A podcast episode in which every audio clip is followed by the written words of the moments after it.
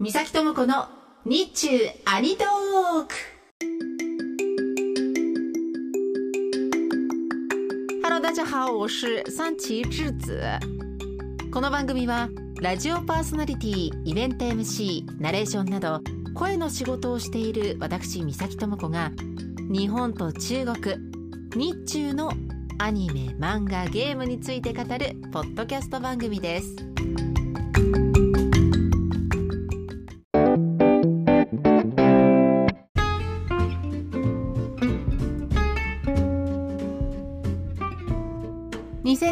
2023年7月からビリビリにてアニメ「時光代理人」の2期が始まりました。待ってましたよ。2期超おすすめの作品です。この時効代理人という作品は2021年の4月に1期が配信スタートしましてこの1期日本語吹き替え版が作られて日本でも放送されました。では簡単にストーリーです。とある街角にある一軒の写真館。実はこの写真館一見普通のお店なんですが実はこのお店を営む2人の男性小石日本語吹き替え版では時、えー、とルゴアン日本語吹き替え版では光るという2人の男性はそれぞれに特殊能力を持っていまして2人は協力して写真の撮られた時点時間に写真に写った人物として入り込むことができます。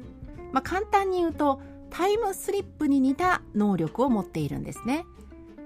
2人は表向きは普通の写真館を営みつつ写真館に寄せられる依頼を写真に入り込むことで解決していくというのがこのアニメのざっくりとしたストーリーです。このアニメの監督はリ・ハオリン監督。このリ監督は、えー、自己代理人以外にもアニメ「転換私服」の監督も務められている。と聞けば、もう間違いないなと思っていただけるかなと思うんですが、美しい作画、かっこいい演出、そしておしゃれすぎる音楽、もうすべてがハイクオリティです。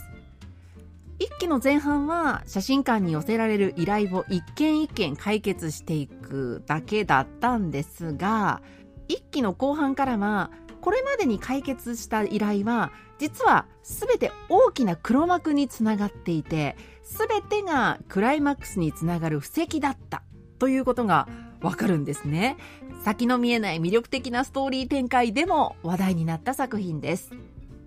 一期最後は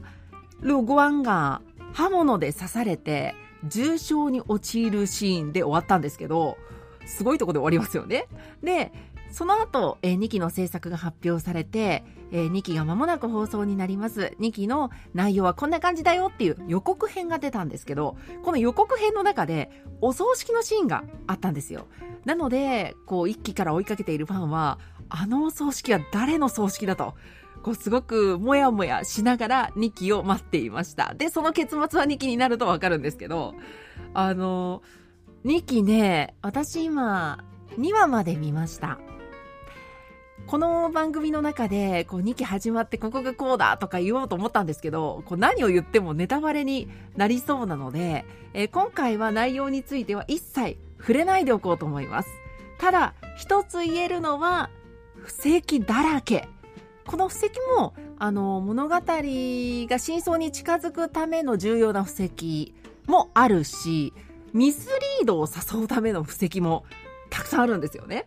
なので、こう見ていて、あ、このシーンがあるってことは、多分こういうことなんだろうなって予想しながら、先を読みながら見てるんですけど、それがことごとく裏切られていく。逆にも裏切られすぎて気持ちいいわっていうぐらいのね、えー、展開で、いや、これは多分、ネタバレを踏んでしまわないことが幸せなので、えー、ぜひ何も知らない状態で2期ご覧いただきたいなと思っています。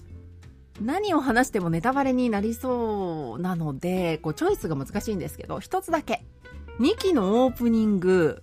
すごいんですよ。かっこいいのはもちろんなんですが、めちゃめちゃ凝った作りになってます。オープニングの映像は、まあよく観察すると実は前半と後半の2つのパートに分かれているんです。前半は音楽はまあ普通通りなんですけど、映像は逆再生された映像なんですね。じゃあその逆再生された映像の大元の映像はどこにあるかというとそれが後半部分なんです。逆再生から始まってそしてある点をきっかけに映像が純再生になる。じゃあ音楽はどうなってるかというと最初は普通の状態で流れていてそのとあるきっかけを皮切りに次は逆再生になるんですよ。映像と音楽それぞれ違う動きをするんですけれども一つのきっかけで逆になる。時間が逆再生される。という仕組みになっているんですね。でそのきっかけとなるのが小石とルー・ゴアンの2人がとね手を合わせるシーンなんですよね。でこの手を叩くっていう動作は2人が写真の中に入り込むための動作でもあるんです。2人のこの動作をきっかけに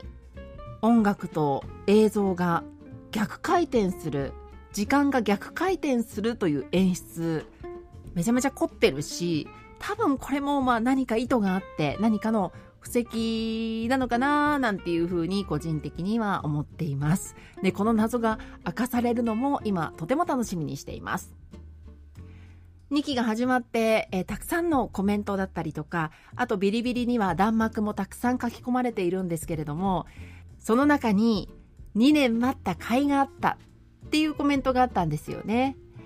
ファンっていうのは、こう、期待を寄せて続編を待っているわけなんですけれども、待ちに待ったその続編が自分たちの期待を超えるものであった時の幸せっていうのは、やはり何者にも代え難いものだと思うんですよ。